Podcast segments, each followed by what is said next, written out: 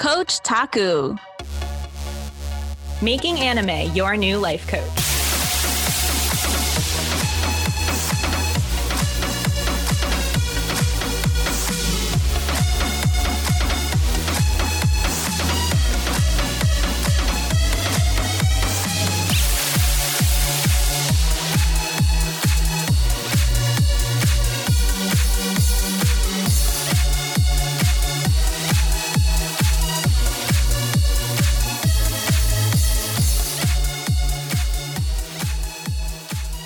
Hello, everybody, and welcome to this episode of Coach Taku. I'm really excited today because we're talking about one of my all time favorite animes. You guessed it, Sailor Moon. Yes, the OG, Sailor Moon. And uh, if you haven't watched it, don't know anything about Sailor Moon, well, one, you should because it's my favorite, and also it's pretty good. And two, it's a beautiful story about like it has magic and romance and saving the world and it's a really good feel good and also like has some really deep themes in it. So, Christina, you want to give us a quick synopsis of what it is, the storyline? Sure thing. So, I think going off what you just met, said, Mary, if you somehow don't know what Sailor Moon is, I don't know what planet you're from because I would argue it originated the magical girl as a genre. Uh, but it follows the main character who in Japan is Usagi, but growing up in North America, I knew her as Serena, who's a regular middle school age girl who one day uh, finds a talking cat who gives her magical powers and the ability to transform through the power of the moon. And the reason that she needs to be able to do this is sure enough, there are invaders on the earth looking to take it over, et cetera, et etc., etc., etc. It's really like the genre that starts girls that look beautiful and start kicking ass. And so you see her collect other Sailor Scouts that also have the powers of the different planets, and you watch their adventures from there. I think the other thing I want to underscore about Sailor Moon is there's the OG series that I think originally aired in the 90s, maybe even the late 80s. Oh, God, that makes me sound old. Um, and recently, in the last two years, they came out with Sailor Moon Crystal, which was a new adaptation. For this episode, we're going to be talking about the OG series. I liked Crystal, wasn't my favorite. Uh, we're going to stick with the OG. And the other disclaimer is like I said, Mary and I both watched this in North America, so we may occasionally drop the North American dub names. I'm going to try to remember everyone's Japanese names, but no promises. Woohoo! Uh, so, and the conversation around coaching that we want to have with Sailor Moon is around commitment and what that means from a coaching perspective. So, I know that the word commitment probably strikes up a lot of feelings and thoughts for the audience. But when we're talking about it from a coaching lens, it's like consider that we all have commitments all the time. We're always committed to something. And maybe the best way to illustrate this is to give an example. So, you might be committed to working, right? And that's the that's the stated commitment. And then we're also going to talk about maybe the the commitments that we have that we maybe don't say so much. So like you might be committed to working, but you might also be committed to sleeping in. So which is the higher stated commitment and which is the understated commitment here? And sometimes as we'll see in this anime, we'll talk about it in a little bit, um, they can be opposing and that's what makes an interesting conversation is when you're not aware of what your stated commitments are versus your non-stated commitments. And christina anything to add? I think the, the only other thing to add is you know from a coaching lens i think oftentimes we relate to commitment as things we're supposed to do. Like i work i sing i teach i serve other people.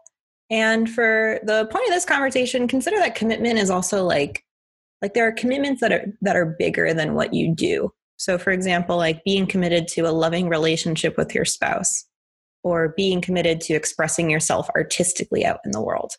And it's i think it's a useful place to look because oftentimes what gets in the way of those higher stated commitments are the unstated ones that mary's pointing to.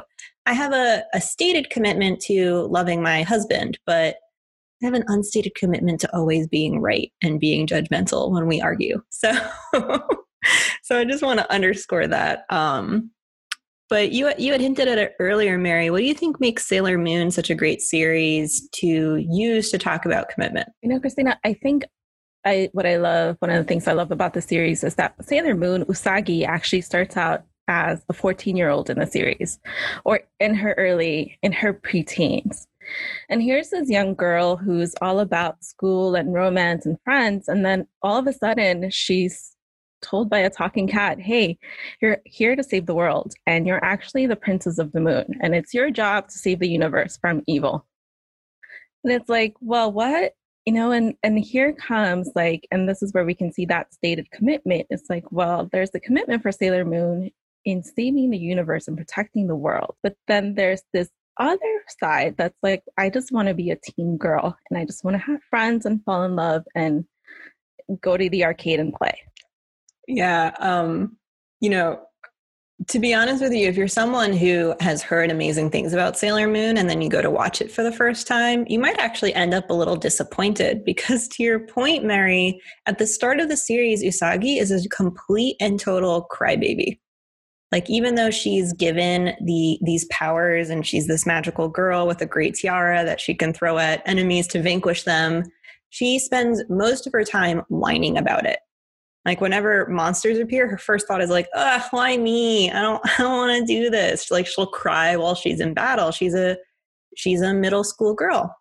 And i think it brings up this other concept that i want to start to introduce which is the idea that like we often create competing commitments for ourselves.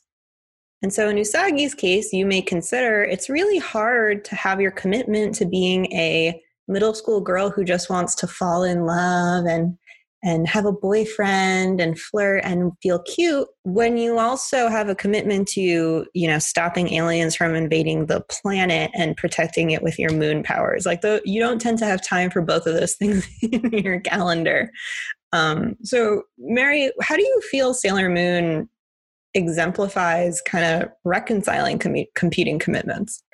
So, I think the moment that I it happened for that I saw the shift in her was actually in an episode that starts off, and I think it's called The Reluctant Princess, which is like so perfect because here's this magical girl who is you know, like I really don't want the magical powers. I just want to be normal but it's actually when the love of her many lives, um, Mamoru-chan, or Mamo-chan, it, he is kidnapped by the evil queen, and she's she remembers, she recalls all her um all her past, and says, "Well, this is how I can protect the people that I love is actually by embracing this this power, this magic in me." Like this power actually gives me the ability to be someone different and to save the world and to protect the life that I want to create for myself and my friends and have the romance. What about you, Christina? Well, I think what you just said really, really sticks the landing, so to speak. You know, earlier I mentioned that oftentimes we relate to commitments as things we're supposed to do rather than relate to them as like higher concepts.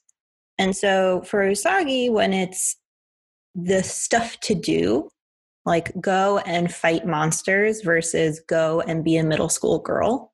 It's hard to find the, the middle ground between those two things. They seem very different. It seems like they can't coexist. However, when you look at what makes Usagi such an important protagonist, which is ultimately how much she loves people. She loves Mamo-chan, but you know, she loves the other scouts. She loves Luna. She loves her family. Like she she loves people. That's what's so tender about her is her heart. And I think it's this moment where she realizes that ultimately what ha- what being a sailor scout and being a, a middle school girl have in common is that commitment to love that she's able to actually use her love to fight for others and to save the planet. And I think that's really cool, Christina, because when we think about our own commitments and competing commitments, it's like, it's always, I always ask my question, the question to myself is like, what's the highest commitment? Like what is actually and you know what actually encompasses all of this? Because oftentimes like if it's love or joy you know or peace then that's a really high commitment and from there it's so easy to create and be. And then and it and, and then it takes away all the hard work. It takes away all the guesswork when your commitment is love Love conquers all. There's a reason it's a cliche after all. Ooh, that rhymed. I'm killing it. So, you know, we've spent a lot of time on Usagi as a character. I'm curious, Mary, what are like what are some of the other scouts or characters in the series that you notice play in this realm of relating to their commitments in different ways? Well, it's interesting, Christina, because I think all of them have their individual commitments. I think they're all committed to love in some sh- in, as the highest commitment in some way, but each scout representing each planet has their own commitment, and it's cool because they often have like the their own little way of expressing that, whether it's through their their specific ability or the way that they just go around. And I think uh, with the with the first, like with the original scouts that kind of form Sailor Moon's world in the first season, you have this really different relationships where you can see them still as young girls, as teenagers in the world, and also as these magical girls who are out protecting the world. But it becomes a little bit different when you look at the outer senshi or the outer scouts because you see a different dynamic there. And Christina, I would love if you can jump in and talk more about that. Yay! Okay, so a uh, quick shout out because the characters we're about to talk about were probably like the characters that gave me my own sexual awakening as a child. So I'm super grateful for their existence, even if the North American dub tried to knock them off as cousins. Uh, that's right, I'm talking about Sailor Uranus and Sailor Neptune. And so, in particular, I think what's amazing about uh, Haruka and Michiru, which are their actual names when they're not scouts, is they represent taking commitment to the extreme. And in other words, like they they're martyrs for the cause. As soon as they come in, you actually see that they relate to their mission as scouts as more important than their lives as regular human girls. And it's interesting because even though they're maybe 2 or 3 years older than the other scouts, you would think they're like full-blown adults with the level of responsibility and maturity and drive that they have to fulfill on their mission of ensuring that, you know, Sailor Saturn isn't awakened and blows up the planet. And while that makes them badasses, what you also see is it doesn't leave a lot of room for possibility for them. And you actually see the way that, despite the fact that they love each other, how ultimately they're even willing to sacrifice each other and the love that they have to see the mission through and talk about a win lose situation. Um, you know, we were talking about competing commitments, and I think uh, Uranus and Neptune, at least as they start their arc, you see that competition. You see that they don't want to be too attached to Usagi or the other scouts because they're so driven by making sure the world doesn't end. Christina, I'm curious. What do you think? What do you think the difference is like where is the middle ground like as someone listening to this who knows nothing of coaching what what's should i be on the super committed uranus or should i be on the sailor moon competing commitments kind of thing like what's the happy middle Ooh, that's a doozy of a question. Um, I think the disclaimer is that it would definitely, I think it's different for everyone. But what I always like to tell my clients is you know if it's working for you. And what I would assert is if you follow Haruka and Michiru, they always occur as lonely. Like even when they have each other, they occur as lonely. Whenever they're on the screen, the music gets more dramatic. You know, they're they're isolated, they don't really connect with other people. You know, the see the, you see the way that Haruka will flirt with Usagi but never get too close and what I would assert is that that loneliness isn't actually how they want to live their lives. It's a sign of how they're martyring themselves for their cause. Versus, as an example, I think um, uh, Minako, Sailor Venus, really exemplifies being just as committed and being a leader about her commitments, but still getting to enjoy her life. Like she knows how to navigate and lead the rest of the scouts but she is still in touch with her femininity and her flirtatiousness and her desire to you know find true love and and be a middle school student at the same time. What do you think mary?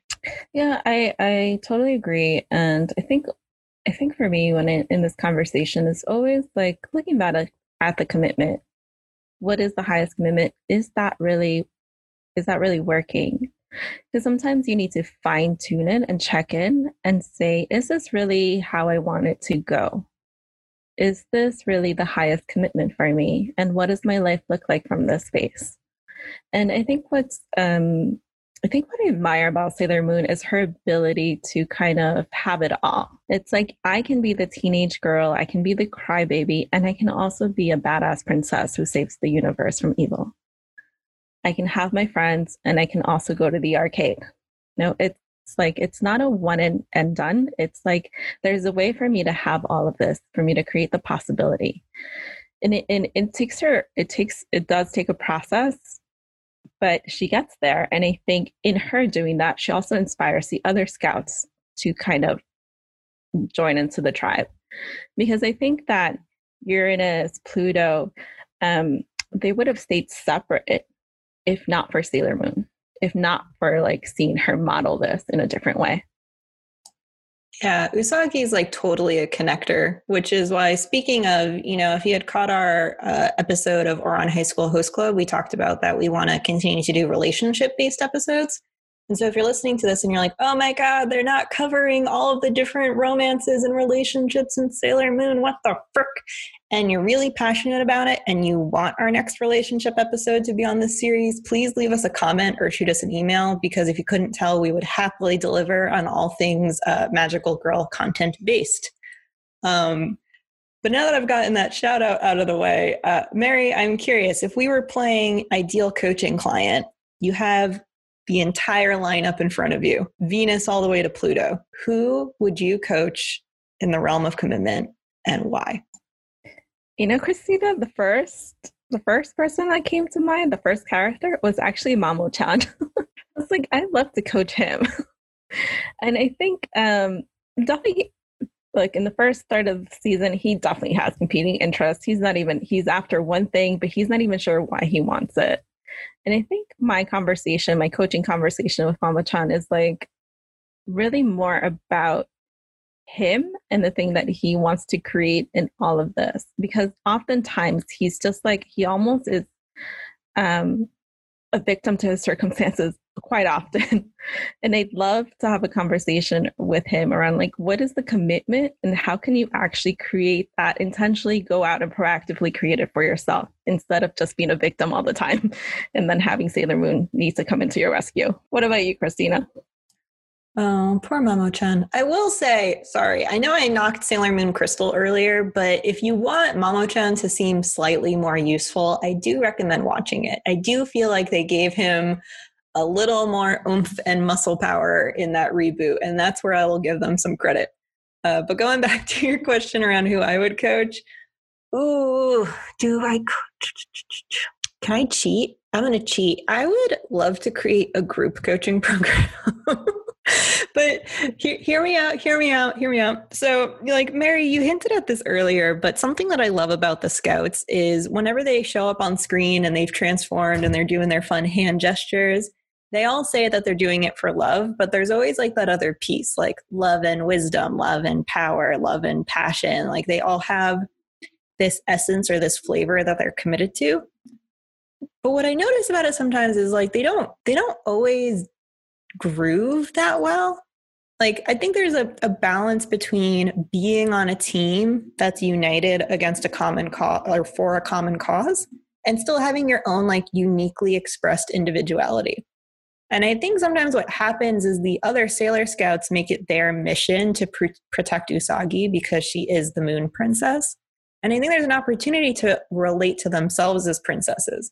Like if their mission was the most important, if they were capable of using the Imperial Silver Crystal, how would they want to lead the team? What's the thing that would matter to them? So I know it sounds like a cop out, but I do love coaching teams. And I think that this would be an amazing team to coach in how do you balance the commitment of a united front and the commitment to your own individual expression? Yeah, absolutely. Um, and just just to be clear, I love Mamo-chan. he he's my favorite. He's one of my favorites. You know, um, but I do I think there is work there to be done from a coaching perspective as well. And yeah. So, last question. Christina, I have a fun out of the box question for you. Which character do you most relate to and why? Oh, hands down, Sailor Jupiter. Uh, this is a no brainer for me. Um, you know, we have so much in common. First of all, I think it was like one of the first animated cartoon characters I ever saw that had wavy brown hair. And if you somehow have never seen me, I have crazy curly brown hair. So immediately I was in love with her. I was also in love with her because she was the green and pink one, which were my two favorite colors. But, you know, even as an adult, I think the reason I still relate to her the most is that, you know, her whole backstory is that she's always been incredibly strong and as such, people have been scared of her. Like they're actually scared of how openly she owns her power. And a lot of her journey is around learning how to be open to receiving and letting people see her as like the feminine young girl that she actually is, who wants love and wants affection, even though she tells herself she doesn't. So I just really relate to that entire uh, backstory, if you will. I relate to the tragedy of it. How about you, Mary? Which which character are you? Um, hmm. I kind of go back and forth between Sailor Moon and Sailor Mars. And Sailor Moon, mostly because as a child, I just admired her so much. I love the way that she was so easily able to connect to other people. And I think that now, if you ask me, I'm probably more of a connector in many ways than than I was. Um, but Sailor Mars, I think, brings a really specific power. She has like this um, almost motherly energy where she's taking care of the team, but she's really strong. And she also, uh, she's very fiery. Like she doesn't take no for an answer. And she doesn't back down. And those are qualities that I think I have myself and also combined with all that love. You know, there's like the fight, but there's also the heart and the love in it. And I think that's I relate to that on many different levels. Oh, yeah. I totally see you as a Sailor Mars. um, so, believe it or not, somehow with all of the Sailor Moon fangirling, we are nearing the end of the episode. Um, but right now, I want to give a shout out. If none of you, if somehow you're listening to this and you haven't seen the announcement already, there is a new Sailor Moon movie coming out this winter. I have no idea when it will be available in North America, if they're going to offer different streaming services, but I think we should do a watch party. If you're into that, or if you want to watch Mary and I live reaction of watching this film after loving this show for several decades, feel free to let us know by leaving a comment and liking, you know, all the posts that we make about this episode on our Instagram. And as Christina mentioned earlier, and Sailor Moon is such a, it's like there's so much in Sailor Moon. So if there's something else that you want us to touch upon, whether it's relationships or anything else that happens in this world, please let us know. We could go on about Sailor Moon forever and we'd love to hear your feedback on it. Yeah, so once again, thanks for tuning in and listening to us rave about Magical Girls. Uh, subscribe if you haven't already, leave us some comments and ratings, and we'll catch you in the next episode. Bye, everyone. Thank you for watching Coach Taku. If you liked this episode, please share it and consider subscribing so you never miss a new episode. Have an idea for an episode or show you'd love us to discuss? DM us on our Insta, Coach Taku Pod, C O H C H T A C U P O D, or email us at coachtakupod at gmail.com. Love your wonderful host? In that case, you can follow me, Christina, at Here Roar on Instagram, and you can follow Mary at Raven5130 on Instagram. Thanks so much. Catch you in the next one.